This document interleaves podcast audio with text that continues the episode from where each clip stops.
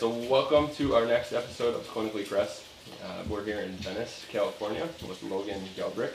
I had the pleasure of meeting him last night, officially, and uh, we had some good chats and uh, a lot of things that I wanted to get into and questions I wanted to ask, but we decided to kind of hold off until today here. So Yeah, we've been we've been pulling back the reins. yeah, it's been a cool weekend so far. I'm excited, Oh, yeah. excited to be here with you. ah, I'm excited too. Here in town for the, the Birth Fit Summit, Yeah. version one of many, probably. I'm Right. sure. I'm excited for where that's going to go too. I Yeah, I, I was telling Lindsay, uh, this wasn't like a a knock or a negative thing, but I was like, you realize this is probably the last time you're able to have this at the house, right? Like, and, and I swear that wasn't me like being like, we shouldn't do this at the house. It's like, you know, this is gonna be in like a hotel ballroom next year or something. You know, yeah, it's kind of nutty. Yeah, I did like the setting though. That Oh, was it is great. cool. Yeah, I Perfect. think I think it will be uh, in some ways um, sad to, to move out of the comforts of, of the house, but It's like sending the kids off to college, you know? right, Growing up. it's blowing up for for good reason. Oh yeah, Yeah. absolutely. Yeah. Sweet. Um, so a little bit about you. Um, I tried to, to dig in a little bit of a background, but Mhm. um, I guess if uh, starting, I mean, when you you grew up in the area Mhm. and everything, and you, you played college baseball, Yeah. and then you got drafted by the Padres, correct? Right. Yeah. Uh, so growing up, leading into that, did you? Uh, was that your dream?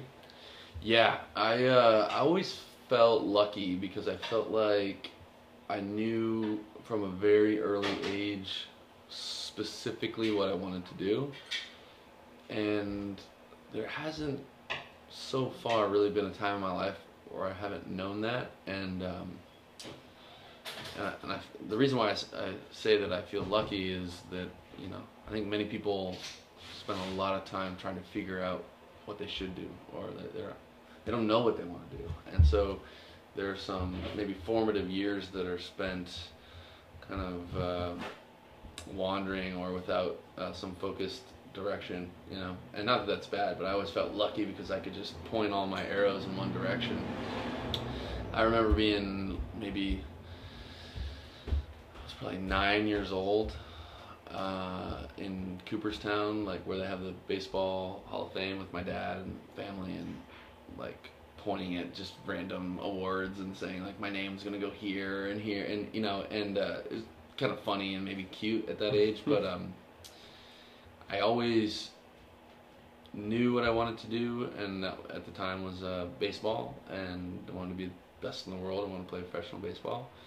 Um, but I always feel like in the back of my mind I also knew what that meant you know to, to want something like that and I, and I think um, it's important to support people's goals, whatever they are, like how no matter how crazy they are, but um, you also need to be held accountable to what that means. Because the easy thing is to want crazy stuff, right? Like, Yeah.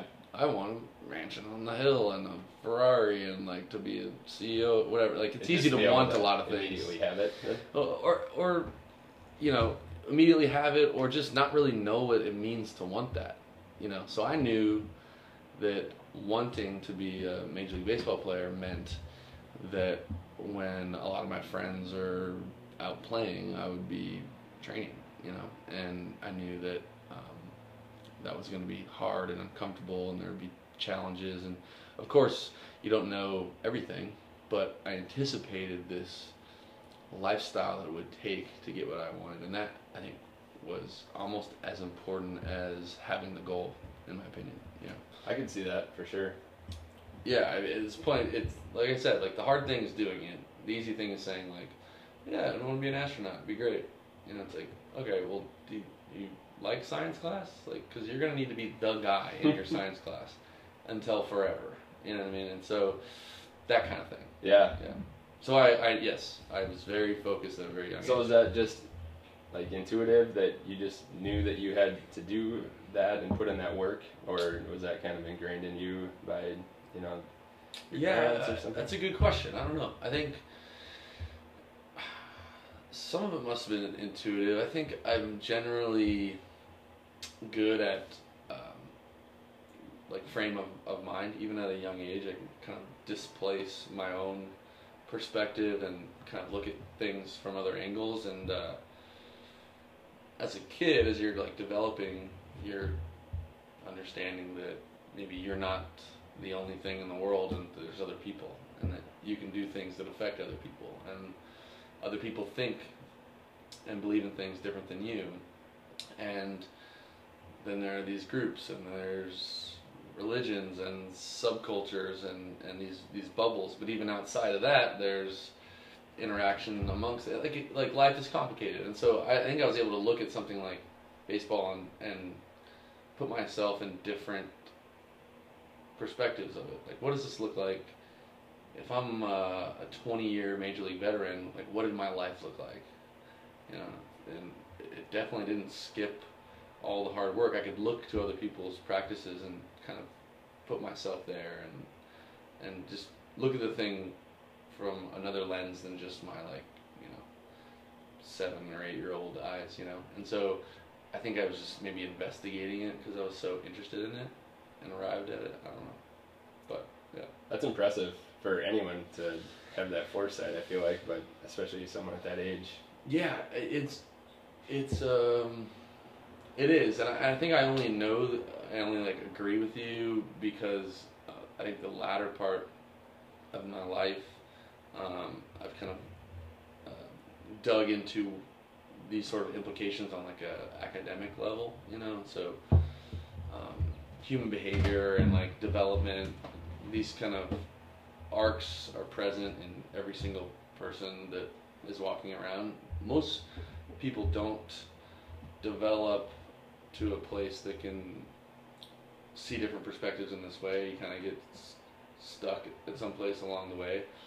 And what I've kind of learned from other people much smarter than myself is that um, I think I got to that, you know, kind of more advanced stage in one way pretty early, you know, and so for me, it just, you know, my life is just my life, and that's how it showed up. It was like this baseball thing, and now like a business thing. But um, yeah, it, some people uh, you can get stuck along the way. So is it um, along like kind of what Ken Wilber talks about, about Yeah. the brief history of everything? Yes. Um, I Erica got me that book based on your and Lindsay's recommendation, and it Wow. sounds like just spot on with kind of what I've been reading. I haven't finished it yet, but Yeah, it's a it's a brick. I, I read that one uh, this year as well. Um, so Ken Wilber is in the same conversation of a lot of. There's like a, a handful of thought leaders on the, the topic, but that's a great example. Yeah, Gotcha. talking about the exact same thing. It's like a kind of development of consciousness. Sure. You know. So what do you think? You said you got there sooner than most. What do you think got you there, or is it just? Yeah, I don't know. I mean, it, it's just, it's totally heavy, right? Oh, yeah. we Oh, just yeah. referred to a book called A Brief History of Everything, which is hilarious. Uh, I, know, I Uh, showed it to someone. They're like, "Huh, I thought it would have been a lot longer." Than right, that." right, yeah, yeah, yeah. You know, so uh, I love it. We're getting deep fast, man. Um, I don't know what I'm proposing, and this is this gets into a whole conversation. I'm trying to write a, a book. I'm writing a book on the, this very topic, sort of. Um, and I think I advanced in this way um, quickly, or we could say successfully, um, mostly because I was doing the thing and seeking the thing that um, gave me the most amount of purpose and held me to like the highest kind of standard of myself. It, you know, I, I think life is a lot about chasing this intersection of uh, challenge and preparation. You know, so if I practice a a skill or a, some sort of pursuit or interest to a high level, but I don't meet that with an equal kind of an opposite challenge, then you're kind of coasting, right? Everything's easy. Yeah. It's kind of like knowing, you know, algebra two, but like you're only sticking with, uh, you know, subtraction or long division, you know. Um, conversely, we we don't really get into a zone of like high performance if you're putting yourself in front of extreme challenges. To use the same example, like I just Google algebra two questions all day long, but I've never learned you know anything beyond just basic arithmetic. You know, I, I can't match the challenge. I can't meet the problem uh, ahead of me. And I think the kind of like golden nugget in life is to continually advance your preparation your your mastery of whatever it is that we're talking about with equal challenges, and so that you are continually growing. And so, you know, as young as seven years old or so, maybe even younger, I said there's this thing way out in the future playing Major League Baseball that I want to do. And I'm pretty sure I have an idea of the massive body of work that it takes to get there.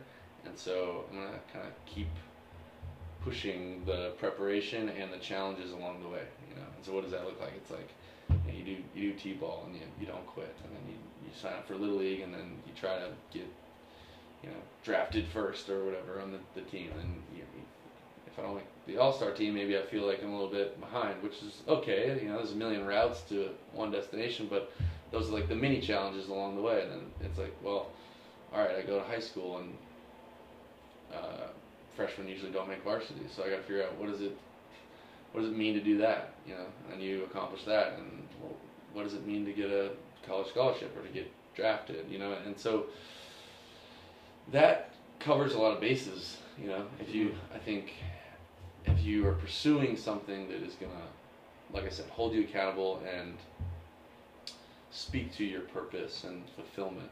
Um, if I did, if I did all that because someone else wanted me to play professional baseball, then I wouldn't be able to work as hard. I wouldn't be fulfilled. I'd probably quit. You wouldn't be able to practice with the same type of intention uh, that you could if you wanted it yourself. And I always wanted it myself. You know, you mentioned like, did that come from someone else?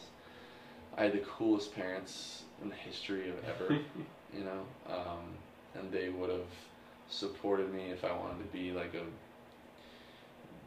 punk rock drummer or a you know physicist or whatever, and they gave me the, the freedom to to chase this kind of baseball thing. And so baseball was just like the the flavor or the, the type of conversation to I think learn all these lessons is how I look at it. Gotcha. Yeah.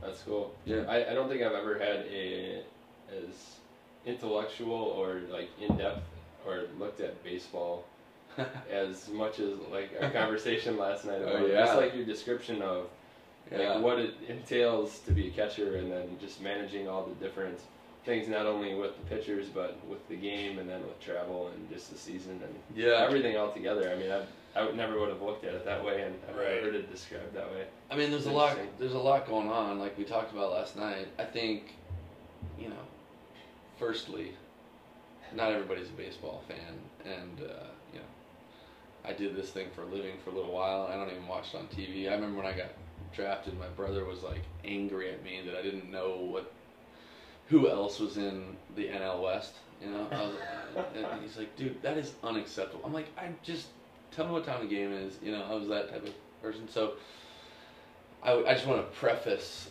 this by saying, uh, kind of no one cares. You know, whatever your interest is, powerlifting, gymnastics, baseball, science, math, you know, kind of no one cares. Uh, But that being said, if we're paying attention, there are things about each of our crafts that can be interesting and they can have some transferability.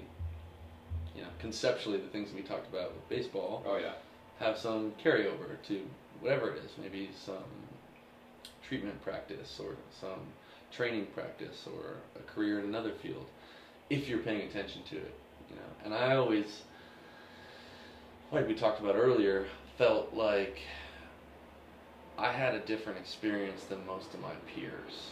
You know, because I was just, I think, paying attention to things that other people weren't paying attention to. You know, it's kind of like you. Uh, think we all can agree there are people that graduated from our high school or our college that like not like you're the same person. You both had two different experiences and I would say there's plenty of people I went to business school with that I'd never do business with. you know what I mean? It's like we're sitting in the same classroom but maybe we took away two different messages, you know. So Yeah.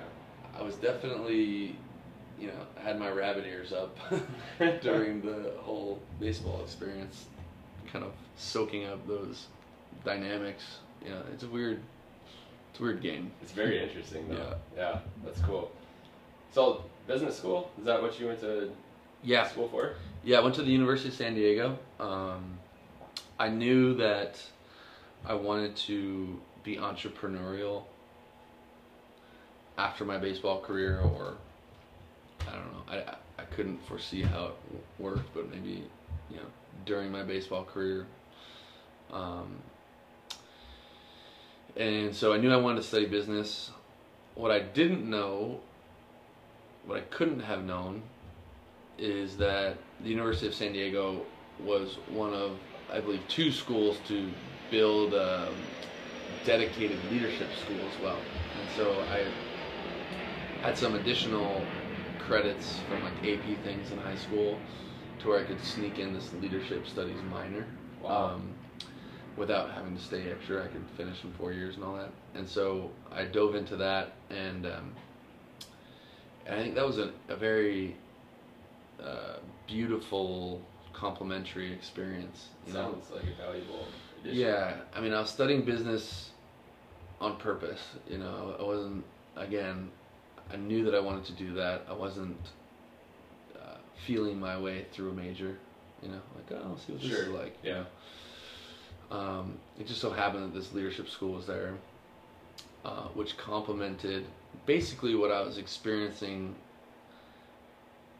in practice, in real life, uh, on the baseball field. You know, because the, leadership school, you're basically talking about human development, organizations, specifically leadership, organizational culture, and that's in a very academic, you know, context.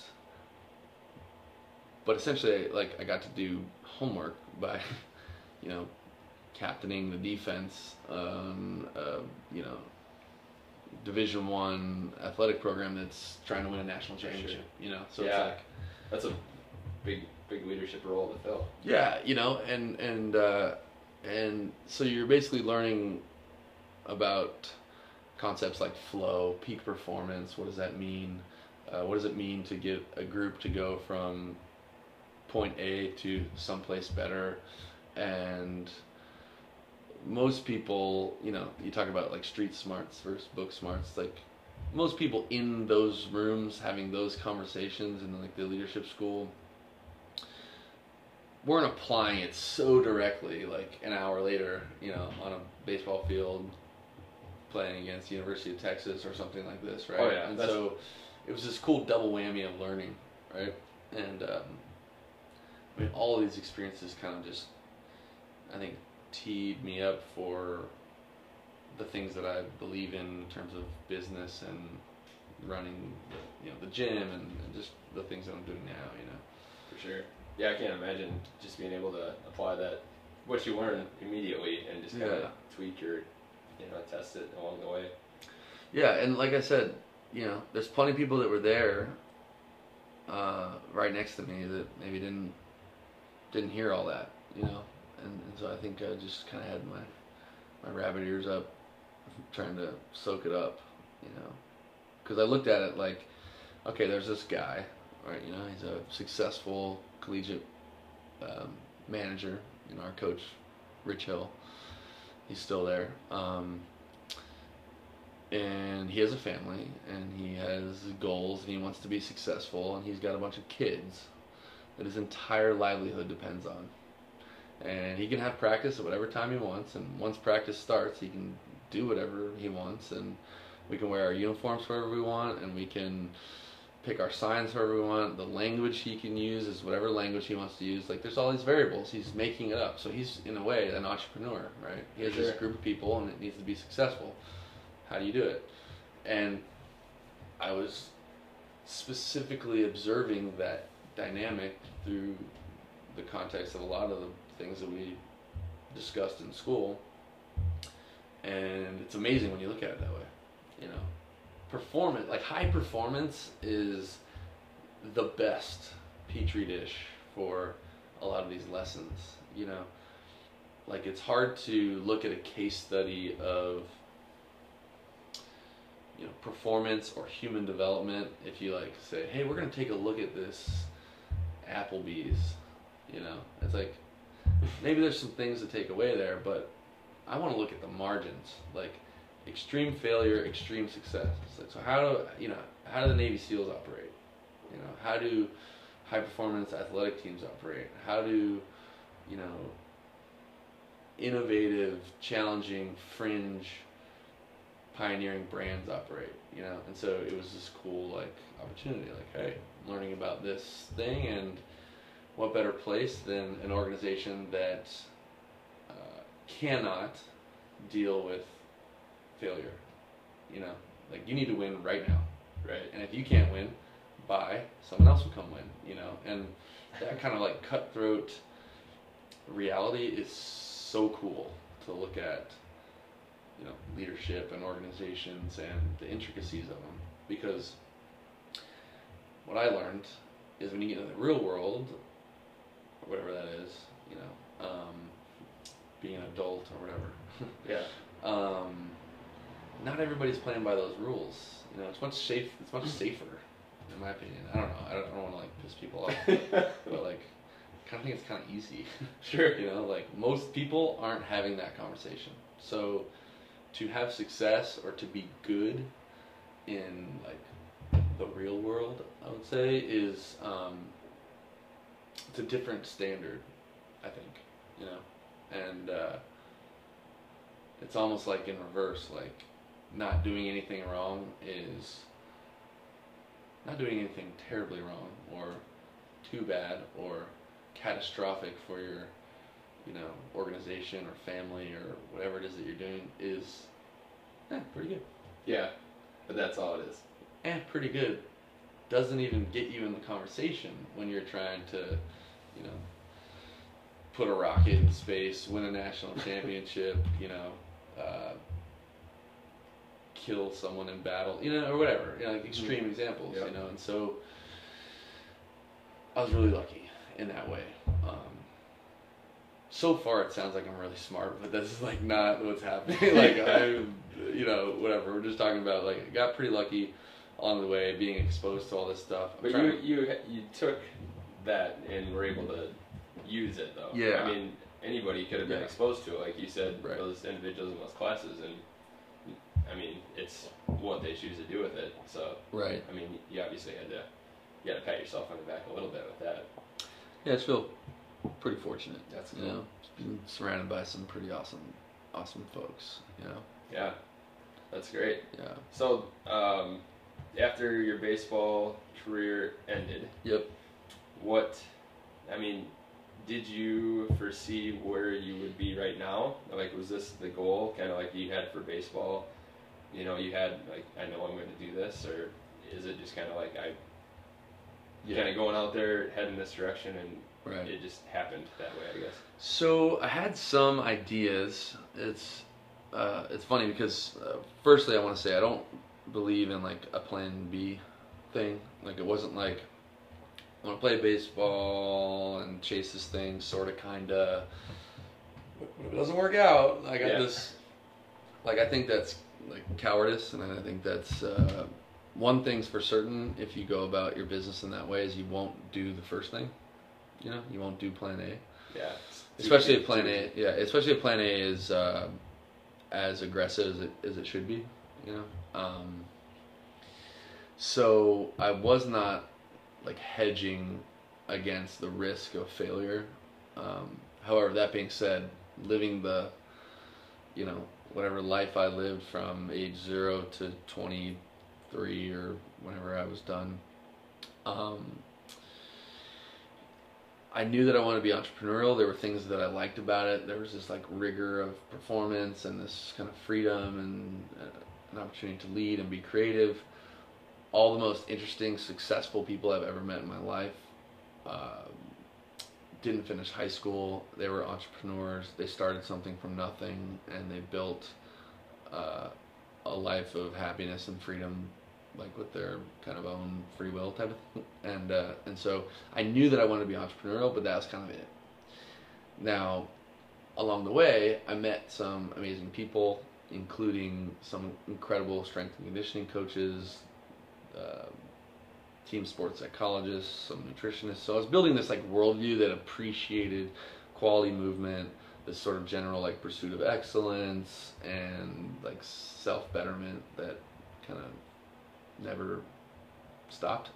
And so I point to those things as like the seeds that kind of built this like fitness school idea that kind of came about. Um, you know, but I remember thinking things like, you know, a great business would be like a buddy Nick and I, who uh, I think you met this morning. Um, we played together at USD. Um, we're very similar.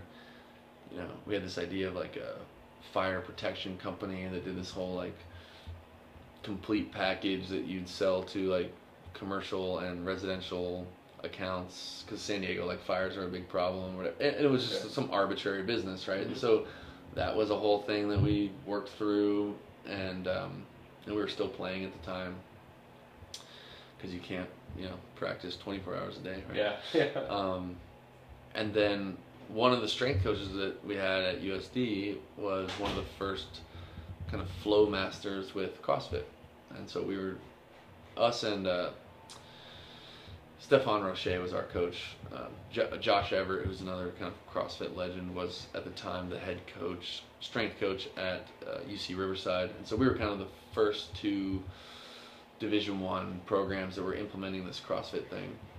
And so that was another like mental note. You know, what is this? It seems pretty, pretty um, thought provoking. It seems to me like somebody has a clear purpose with this thing, and I really appreciated that. And so there were all these kind of mental notes along the way. But as soon as I finished playing baseball, I went like total internal.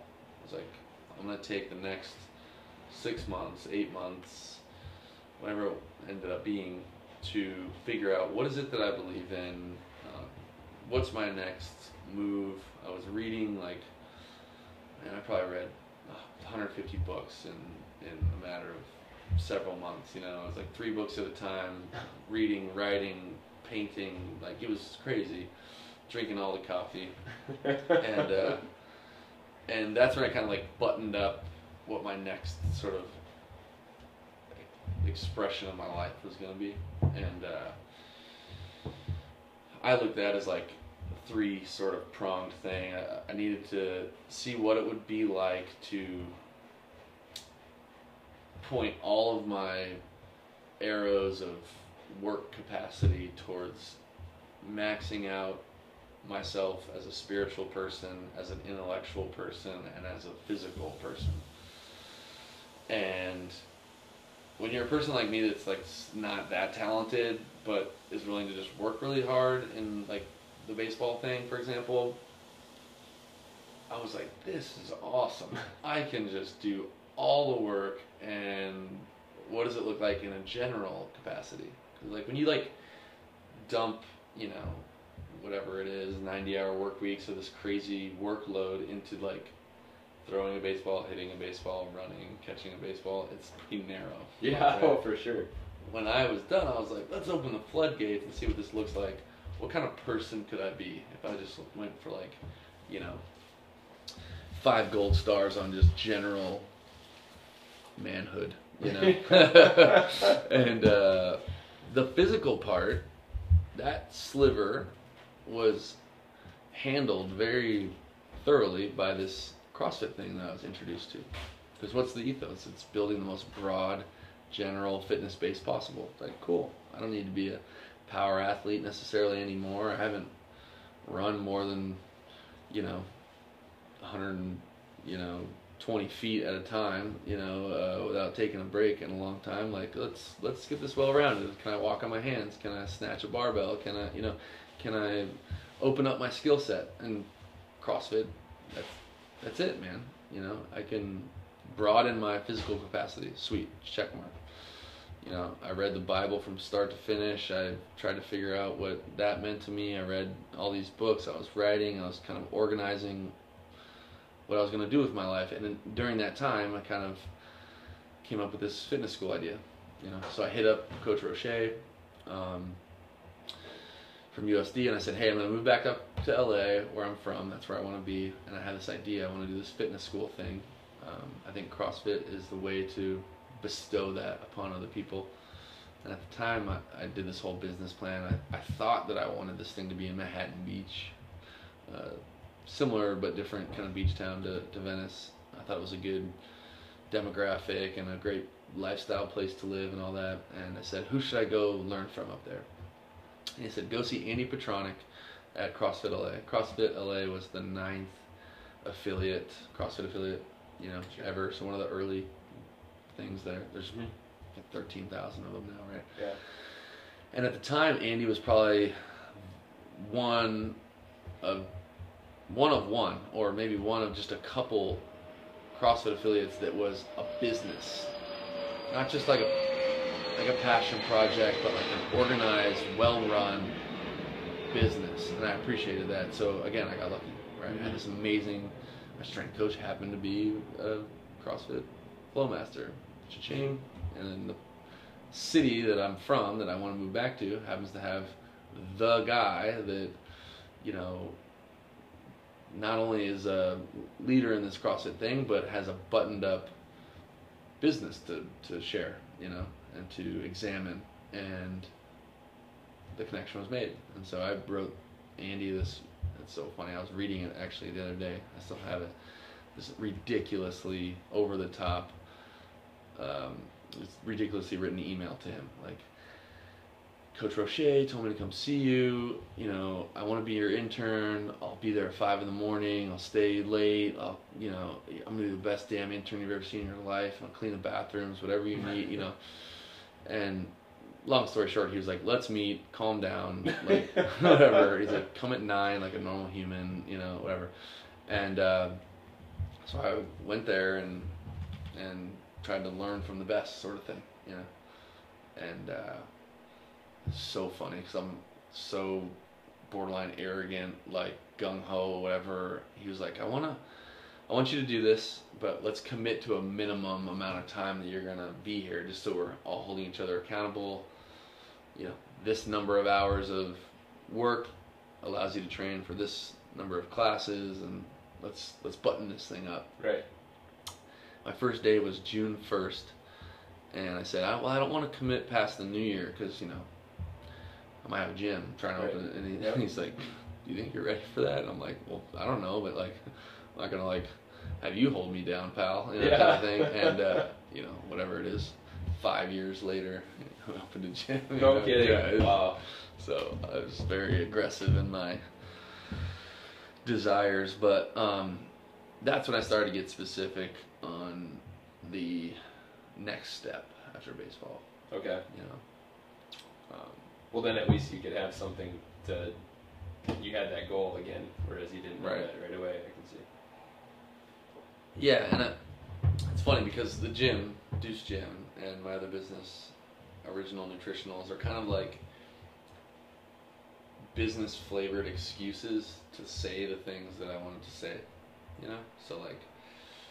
The way it should be, though. Right? Yeah, totally. I think it's the best way to do it. Like, you know, um, like we were just talking about Caveman Coffee. My friends at Caveman, like, they didn't want to really start a coffee company, but they did have a bunch of stuff to say to people about lifestyle and how to improve themselves. And turns out having this brand is a very excellent vehicle for them to do that, and they're largely successful in every way you can imagine, including sharing that message, you know. So after going through this sort of mini arc of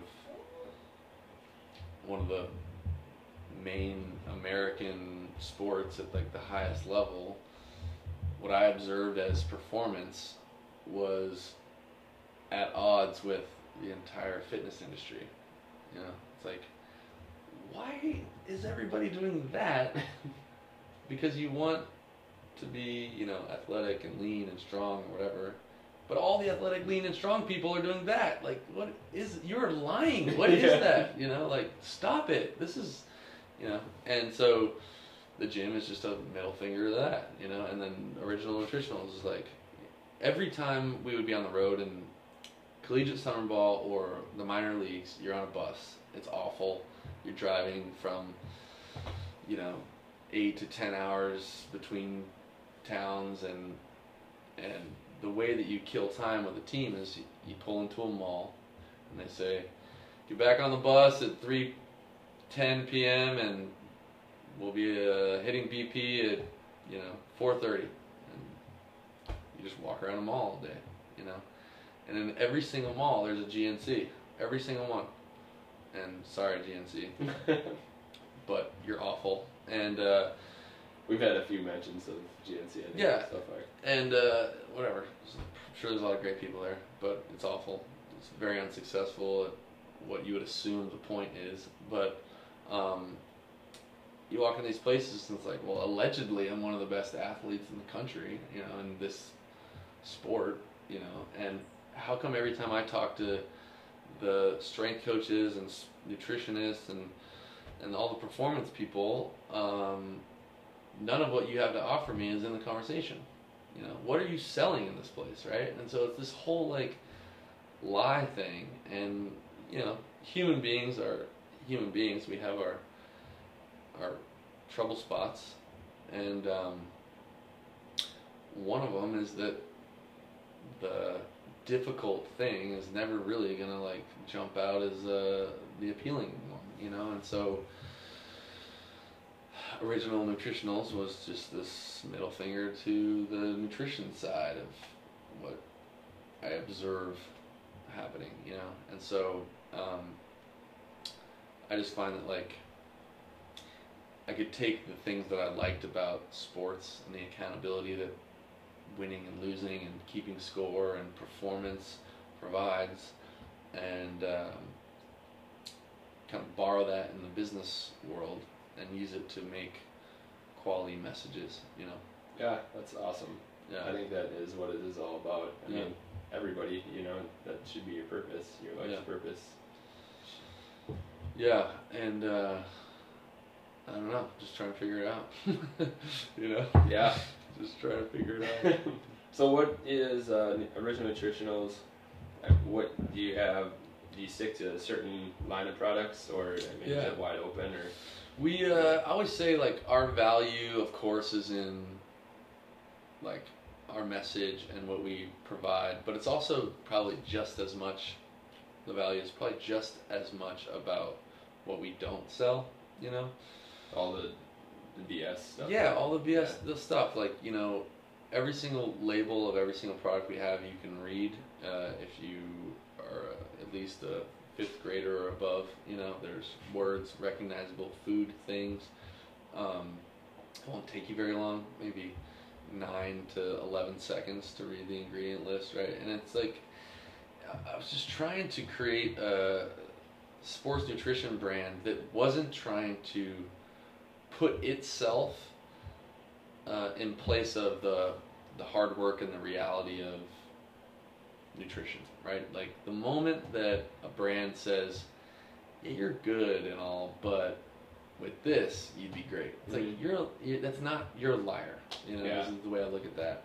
And so, I wanted to create this place that was kind of a a safe haven for what I- we kind of call clean athletes. You know, people that have a certain worldview that respect and appreciate real food-based nutrition, um, and seek performance through quality fuel. You know, and so we do omega three, liquid omega three, um, really well. That that's our core business. That's where we started. Um, there's two products that we have there: a general omega three that's uh, called functional O3, and then a performance O3 is the second product, and that's kind of uh the highest performing omega three that I've ever seen. It's a you know a lot about fish oil, it's a high EPA product. Um, EPA tends to, in the literature, speak to the anti-inflammation, you know, protein synthesis, recovery story, whereas DHA is uh, often very beneficial for like cognitive function, eye health, etc. Our bodies convert DHA, um, DHA well, but we wanted to make something that was maybe more in the in the conversation for an athlete. You know, I'm just interested in being uh, a high performing physical specimen, and so that's what that is. Um, along the way, I uh, saw a product that I liked in coconut butter. You know, it Yeah. wasn't coconut oil. It's delicious. yeah, yeah, coconut butter. It's like the meat of the coconut whipped up, and then I just decided I like coffee, so we put some coffee grounds in there and sea salt and cashew butter and made this kind of real food based snack thing. Um, it's sort of like the rebuttal to goo, you know. oh yeah, yeah. Goo is like this science project that you eat when you're running way too far, you know. Yeah, and right. so. Uh, Oh, that's delicious. Yeah. The, your your cashew. Yeah, the- what yeah. I don't even. Cocoa? Java nut Cocoa- butter. So it's it's so the name of the thing. Uh, really good. Um, and then we recently launched uh, proteins, and I was super hesitant to do that just because, again, I'm like this weird anomaly. Like, I own a gym, but I'm not like super obsessed with fitness. You know, like I do it and I'll train um, for the rest of my life because it's important. But I'm not like happiest when I feel like I'm gonna puke. You know what I mean? Sure. Like there, and there are those people. Yeah. Same thing about like the the um supplement thing. You know, I was not the supplement guy. I took fish oil and ate real food because that's what my coach told me to do. I'm not the like nerd with like 20 shaker bottles, like trying to figure out some crazy concoction. I was never a meathead. I wasn't the guy at the YMCA like trying to get biceps. You know, I never did any of that stuff. And so I have this like sensitivity to the thing where I didn't want to like be that brand, but I started drinking raw goat milk because I'm involved in the sport of strongman and I'm like a skinny guy at heart, so I'm like a hard gainer guy. My whole life I've just been trying to weigh one pound more than I did the day before. Sure. And so raw goat milk was a, an amazing find for me. Um, nutritionally, uh, I didn't have any of the consequences that I had drinking milk in terms of inflammation, and I, would- I get really nasally. There's like a kind of inflammatory thing that I experience, and I get the same way. yeah, Yeah. and goat, goat milk uh, didn't give that for me, specifically raw goat milk. And um, so my partners were like, you know, let's grow the, the line and let's see what we should do next. And I said, does anybody do goat protein? You like, yeah, for sure. Really that popular. I was like, sweet. I don't really care about Yeah. popular. Right. Let's see what's in there. And so we did some clean label uh, proteins.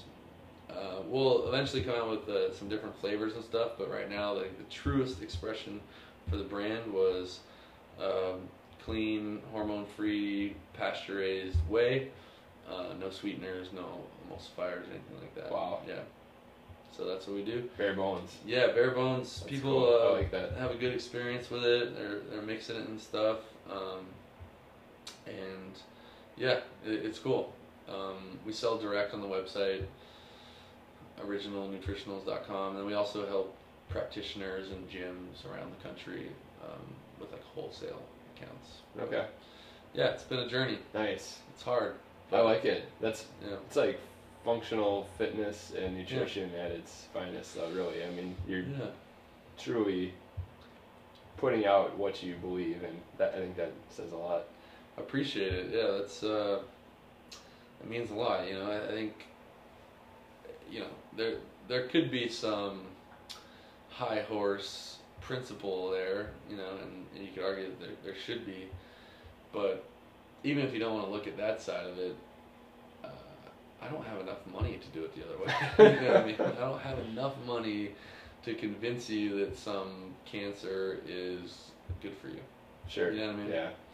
I don't have enough money to buy enough weird treadmills and saunas to make you feel like uh, this gym is getting it fit when it isn't. You know Somehow I, mean? don't know if uh, if you did have the money, I don't think you'd probably be doing it anyways. You'd be surprised, man. The fitness industry is a billion dollar industry, and let's just say not a lot of people are fit. Yeah. Oh yeah. You know, The country in general. that's the way that I look at it. Yeah. Uh, but yeah, I appreciate it. That's cool. It's nice to know for for your brand just that people can trust it. You know, just like Yeah. okay, you got the original nutritionals, and Yeah. I don't have to worry about if it's gonna be you know a shade pullover ads or something. Yeah. I, you know, I, I can be a, a dick sometimes, and I, I don't want to get too out on a limb, but you know, it's like if you're gonna do business with someone or associate with someone or, you know, have an accountant or call a plumber or you know, choose to interact with an individual. For me, I don't know if this is like correlation, causation, fail or not, but I usually appreciate if they like front squat a little bit. You know, like you, you know, like yeah, you're not really interested in like progressing your pull up. Like it's probably gonna be tough, man. You're you're not gonna fix my sink right, and I'm gonna be pissed, and we're not gonna get along, you know. And that's not because I'm obsessed with fitness, but you gotta care, Sure. you know. You It says care, a lot, I think, about a person. you know. So. Yeah. I don't know. We like to front squat, so maybe we should associate with each other. Yeah. You know I mean? that for sure. No, I like It's it. That's fail safe. that's hilarious. Yeah. I like it though. That is hilarious. Yeah, I'm gonna have to start implementing. You know, but you always give people a chance. I just tend to observe that. hmm So be on the lookout. Sure. Yeah. Go. yeah, be on the lookout. Uh, like, you know, the coffee thing.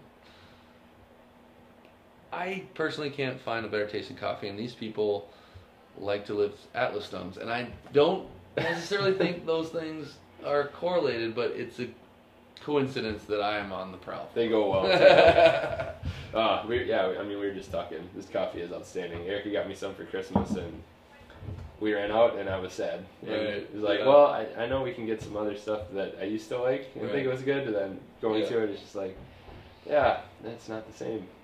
All you gotta do is try your best, right? So if you're dealing with people that are doing their best, it all works out, you know. So So how do you? Um, I guess with the gym, Yeah. uh, just kind of real quick, what do you strive for that sets you apart? Because I, I know that um, you talk about you know the things that you liked with CrossFit, and not all CrossFits are made the same. yeah, You've got a ton of CrossFit certifications, and you it looks like I mean you just you know I mean you Yeah. you have a, a well-rounded background. So what do you implement there that that makes you different and kind of sets you apart? I guess. Well, I think there's a couple things. Um, first of all, fitness is so weird. It's just like food and politics and religion, where it's like very emotionally charged. You know, it's very polarizing, and so I'm sure there's people listening. Like as soon as you say the word CrossFit, there's like opinions happening in people's heads. It's like they're going crazy. Some people maybe turned off the podcast. Other people are like, I can't wait till this dude says something dumb, and I'm gonna crush him. You know. Um, so fitness people are weird. Part one. Uh, part two. I think we are very clear on what we are and what we aren't. Now, the gym offers a lot of things, so they are kind of like you can look at it as like products. So our GPP program, General Physical Preparedness, that's a thing. Uh, we didn't invent that. You know anything about um, human performance? You know what I'm talking about. CrossFit just so happens to be a GPP program. The outcome, the desired outcome, is to improve GPP. It's not to get you ready for a football game on Friday. It's not to get you ready for your powerlifting meet. It's not to get you ready for um, a yoga off. Uh, the goal is broad, general, inclusive fitness. There's a lot of people that are obsessed with and love and wear the weird socks and post all the CrossFit photos on Facebook that can't tell you what CrossFit is. Conversely, there's a lot of people that just MF'd you and I because we're talking about CrossFit on the podcast and can't stand it and rant and rave and get all um, out of whack about CrossFit that also can't tell you what it is. Oh yeah. So I view that as a problem. I don't really care if you're obsessed with it or you hate it, um, but anyone that is interested in training with us, um, we set the stage for what that is. We try to educate and provide some context of what this is and what it isn't. As it turns out, this idea of improving GPP is pretty universally relevant. Right? So just being generally a little bit more flexible, a little bit stronger, having more capacity and kind of a longer duration thing, being a little bit more explosive, like broadening your capacity in a very general way tends to be beneficial regardless of your goals. Some people are like, I just want better abs. cool, man.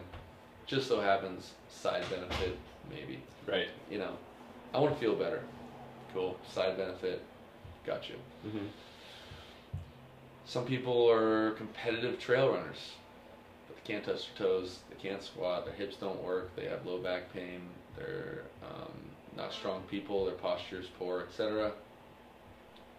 Not telling you that constantly varied functional movement done with a little bit of intensity is the world's best trail running secret sauce program. But it tends to broaden that base of the pyramid so that they can express themselves maybe a little bit better in whatever specific endeavor that is. For sure. And then they're at decreased risk of injury, in my opinion, too, just because they have For sure. more stability and flexibility and all that. For sure. And so, what I'm getting at, I can be so long winded. I like it. It's uh, good. It's good um, when. what I'm getting at is that we're very clear that that's what we are. We're not a CrossFit program that's pretend trying to get three coaches to regionals, but we're making everybody else do that same program. We're not a CrossFit program that's pretending that it's a strength program. We're not a CrossFit program that is um, CrossFit light that avoids heavy weights. Right? It's what it is, and that authenticity is helpful for everybody involved. It holds us accountable as coaches. It um, yields the best, truest results to the goal to the people because the mission is clear, um, and that goes. Uh, that that it's also true for other programs. You know, Strongman 101 is another program we have there, which bridges the gap from this general fitness thing to um, the Strongman implements. It's not a program to get you ready for your Strongman event. It's not that specific. Strongman 202 is, however. Strongman 202 also won't really make you better at your 5K, or you'll hmm. never get better at walking on your hands. But it's not trying to be that, right? Yeah. And so I think we have very just clear visions as to what we are. And sometimes that means telling people no. You know, there are plenty of people calling in the gym or walking in the gym that we are comfortable saying this is what this is. And if you're interested in that, we're going to do it as well as it can be done. But I think a lot of people get into fitness and there's an insecurity thing, especially in the beginning. You're a coach, you want to make money, you want um, to work with people, you think you're so awesome that you can just affect everybody in, in, in however uh, way that they want to be affected. And someone knocks on your door and says, I want to get jacked. I want to put 40 pounds on because I got a powerlifting thing coming up and uh, I want to look like this guy. And they have like a picture of you know their favorite bodybuilder or whatever. You're kind of lying to them if you're running this. In our example, this GPP program, you're saying like, "Got you, let's do this, sign up." Um, we are a place that's running a very specific program, and we hold people to that. Um, we also look at movement through this lens of everything is a skill. So if I view running, if I do view jumping, pressing, pushing, pulling, squatting as a skill, that means I can do the thing better. So that lens holds everybody accountable, again, including the coaches and the athletes, to you know, this worldview that I see a lot in endurance sports. Not to poo-poo on endurance sports because they're awesome and we deal with them all the time. But uh, endurance sports, you can imagine that there's a worldview that says, I got a marathon in six months. If I can accumulate X number of miles this week and X number of miles next week and X number of miles the week after that and so on and so forth, then I've accumulated enough work to deserve the right to run this marathon. There's a lot of organizations that do that. And in some ways, that's true. You put in enough work, enough volume, you can express that volume in 26.2 miles. But if I have the worldview that says running is a skill, then maybe it's not just about acquiring all this volume and that I need to be in uh, proper position. Maybe I can run 26.2 miles one way, or I can run 26.2 miles another way, right? And if I completely miss the skill part of the conversation, then maybe we're, we're not helping ourselves, right?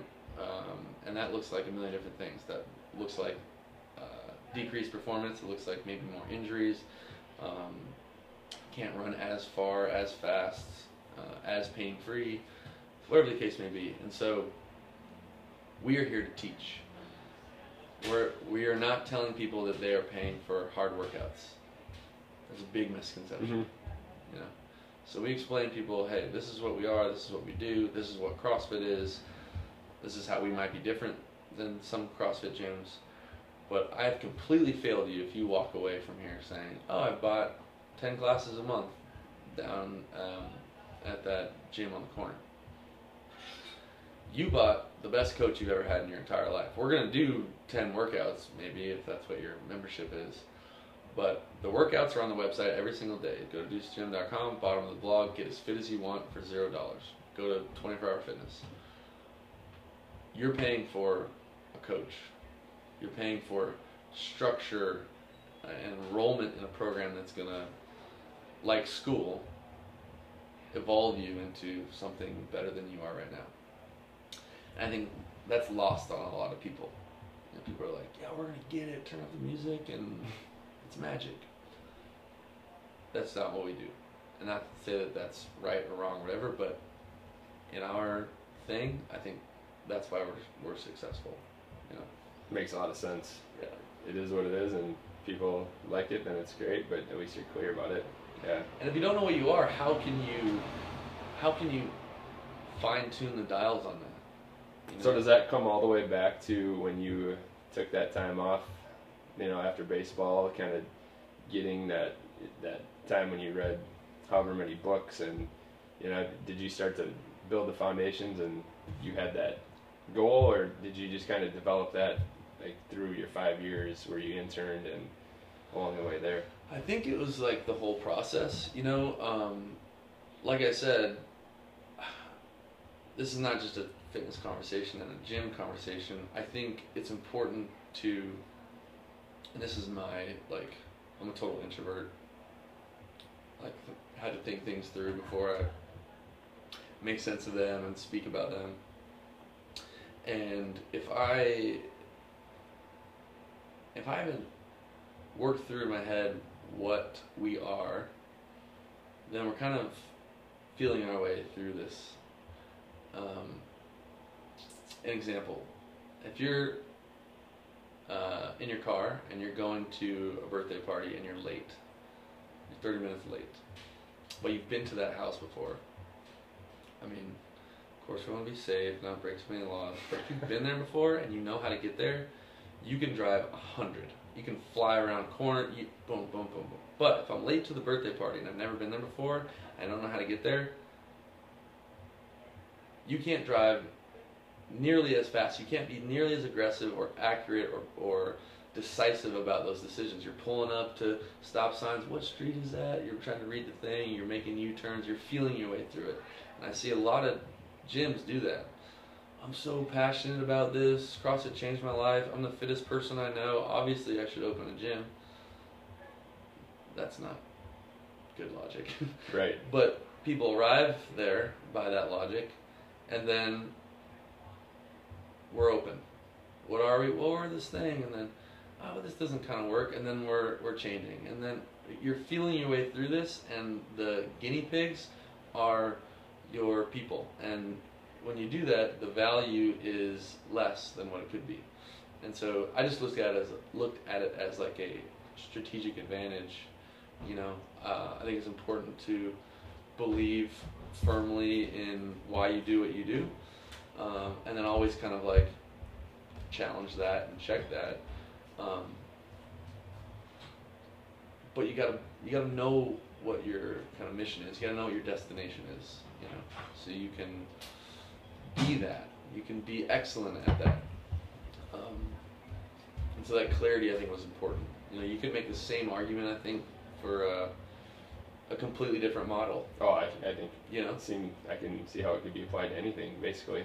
But if you don't have that same like conviction, thorough expression of what that is, then there's no way you can do it with the you know tenacity and and direct application that you could otherwise. I think you know. It's like shooting for a target. How are you Right. gonna hit it if you don't know where it Right. is or what it is?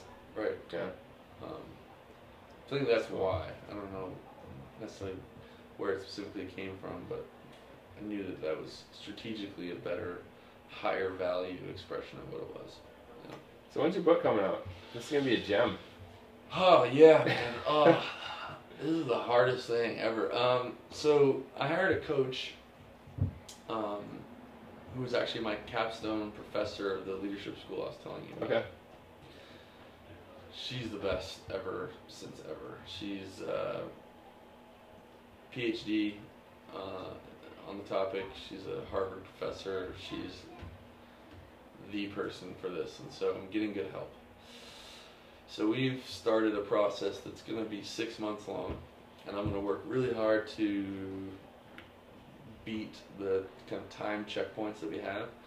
But um, six months from where we started just so happened to be my 31st birthday, December 1st. So December 1st. Wow. Yeah. That's good to have a goal. Yeah, Man, that's So- exciting. we're charging.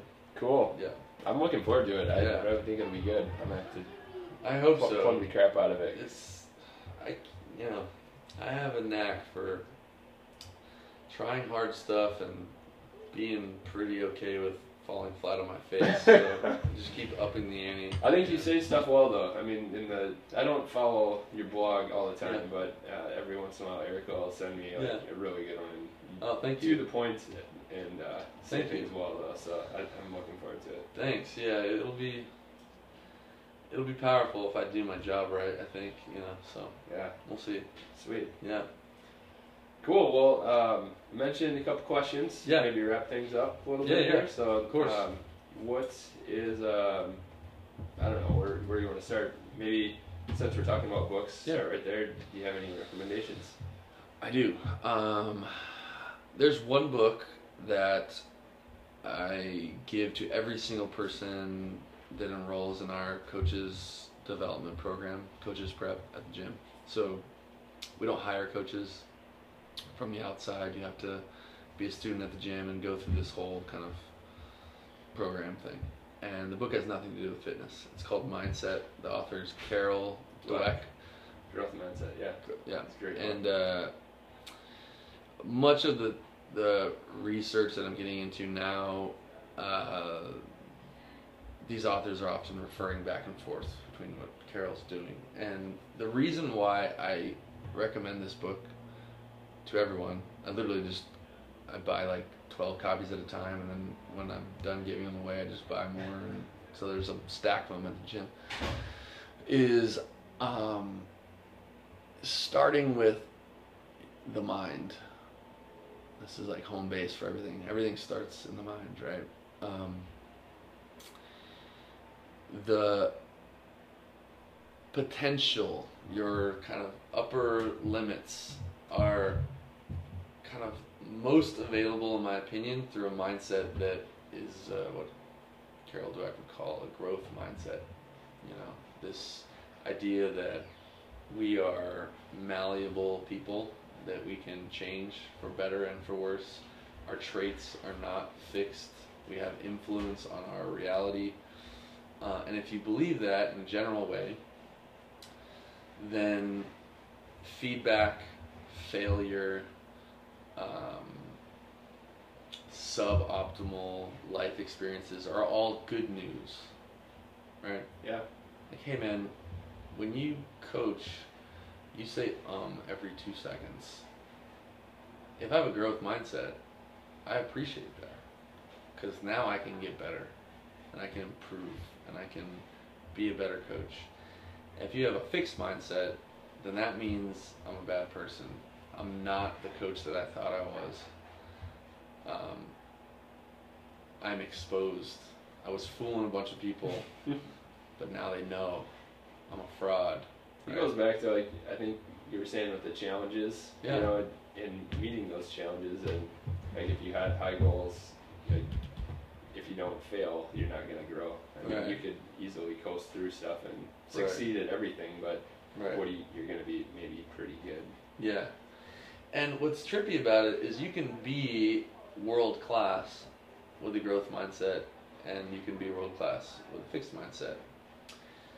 The experience and like I said the potential, your potentiality is greatest expressed to that growth mindset. Furthermore, a lot more enjoyable for the people around you. right?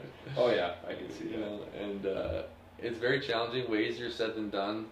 Um, the author herself um, is admittedly a fixed mindset person in many different arenas in her life, but uh, I think it's the most important book anybody could read um, for a lot of reasons. So that one, Awesome. Yeah. Uh, good, good book. Good Yeah. description of it. yeah. Cool. What's your most influential purchase, hundred dollars or less, fitness or otherwise? Right. Bag You know what? caveman coffee. Sort of like Yeah. you know, I, I think we do this for four bucks or less. This is just me personally. I'm very, like I said, introverted, and so when I coach or do awesome things like this podcast, um, it brings me to life, and it's so important.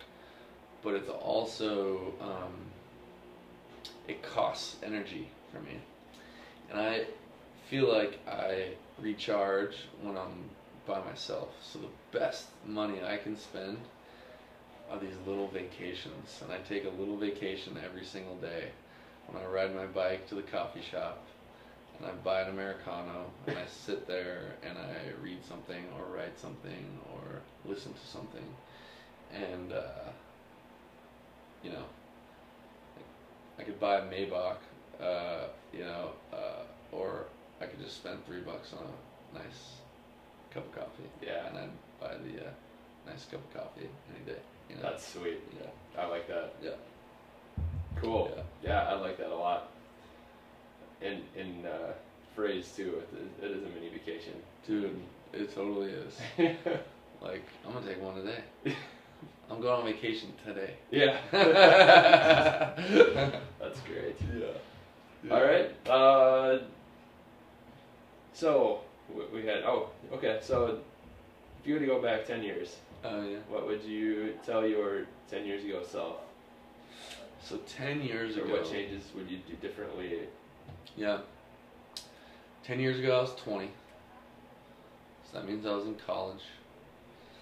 Um, I really appreciated the way that I went about my business in my baseball career. So I, I made a deal with myself that whenever that was done, I was gonna, I was gonna go about my business in a way that I would be okay with it. You know, whether I was done a day later or 20 years later, you know? Um, and so I don't really have any changes to that side of it. I think, and this is something that people always say, uh, and it's I think good advice, is start sooner.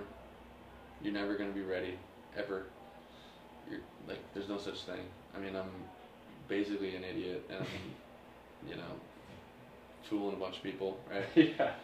because I started, but you know, you could always argue that uh, I, I could have started sooner, you know, and so I think that's advice that um, that uh, shoot, if you asked me that ten years from now, I'd probably be telling myself that right now.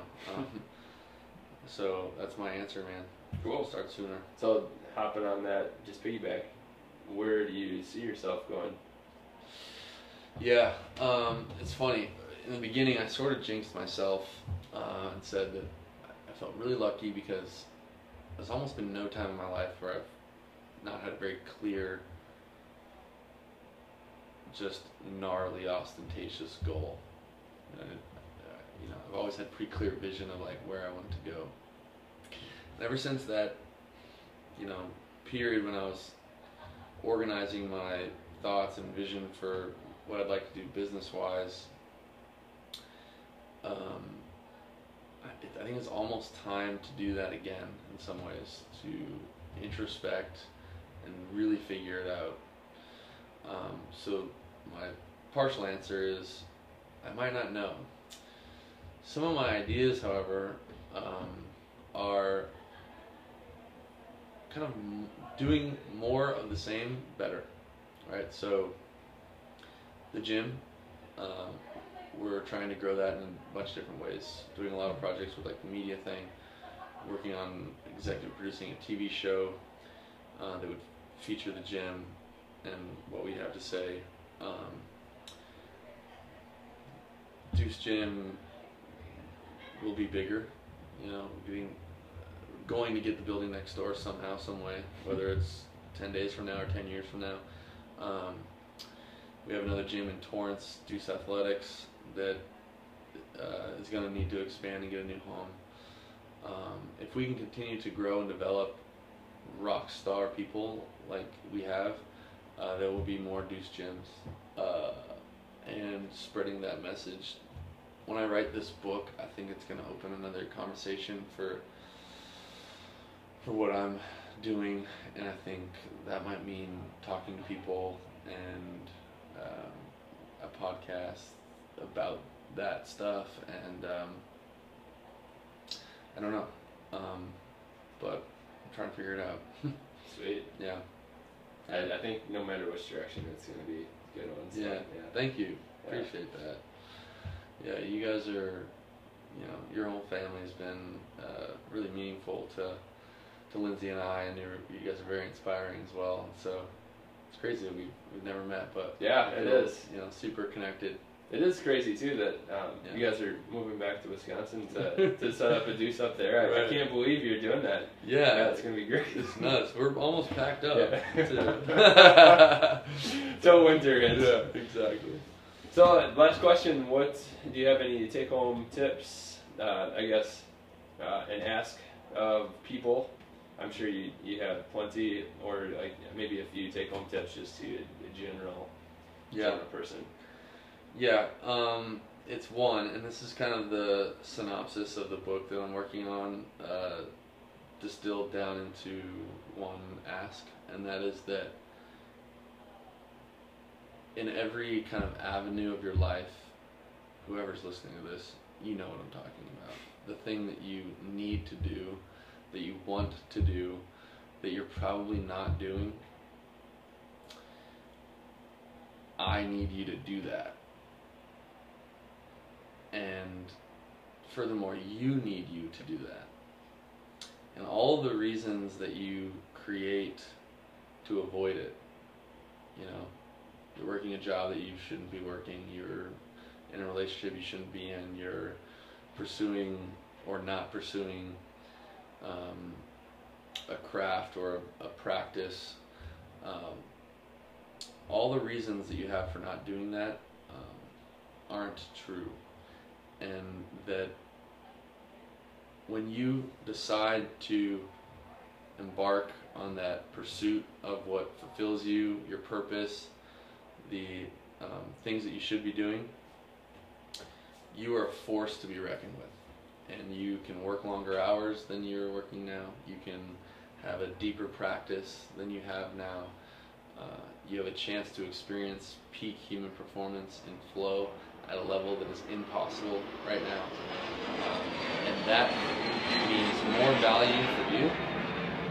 Values whatever you want to make it be. That's you're happier, you make more money, etc.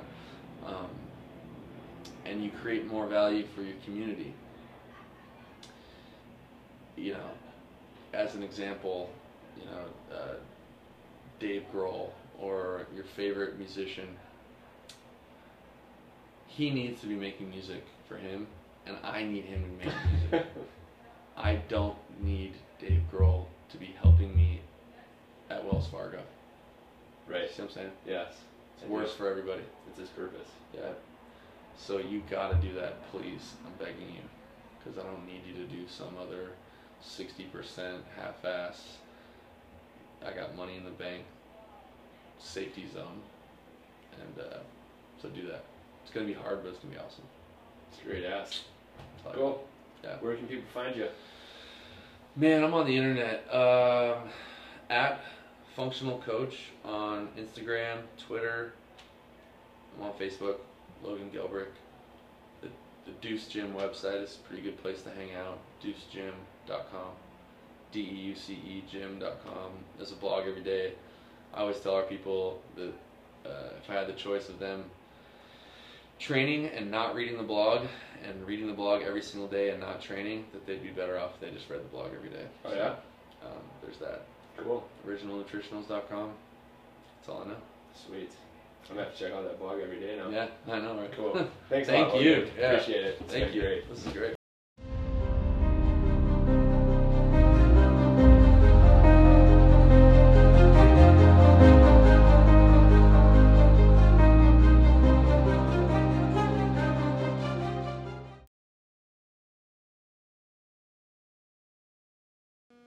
Thank you for watching this episode of Clinically Pressed. If you want to go check out our full site at clinicallypressed.com, we'll have links to all our episodes, our insights, and coming soon, CP shorts. Also, while you're there, we are starting to offer online courses, with our first one being Dr. Jacobs Weight Loss 101. So, check that out. You can find us at any podcast outlet and YouTube. While you're there, if you could give us a thumbs up or a rating, that would be great. We've heard it really helps. Also, check out our blog at totalathletictherapy.com where you can sign up for our free weekly newsletter that summarizes all of our posts, plus provides you with some other extras. Thank you again for listening, and we hope to see you again soon.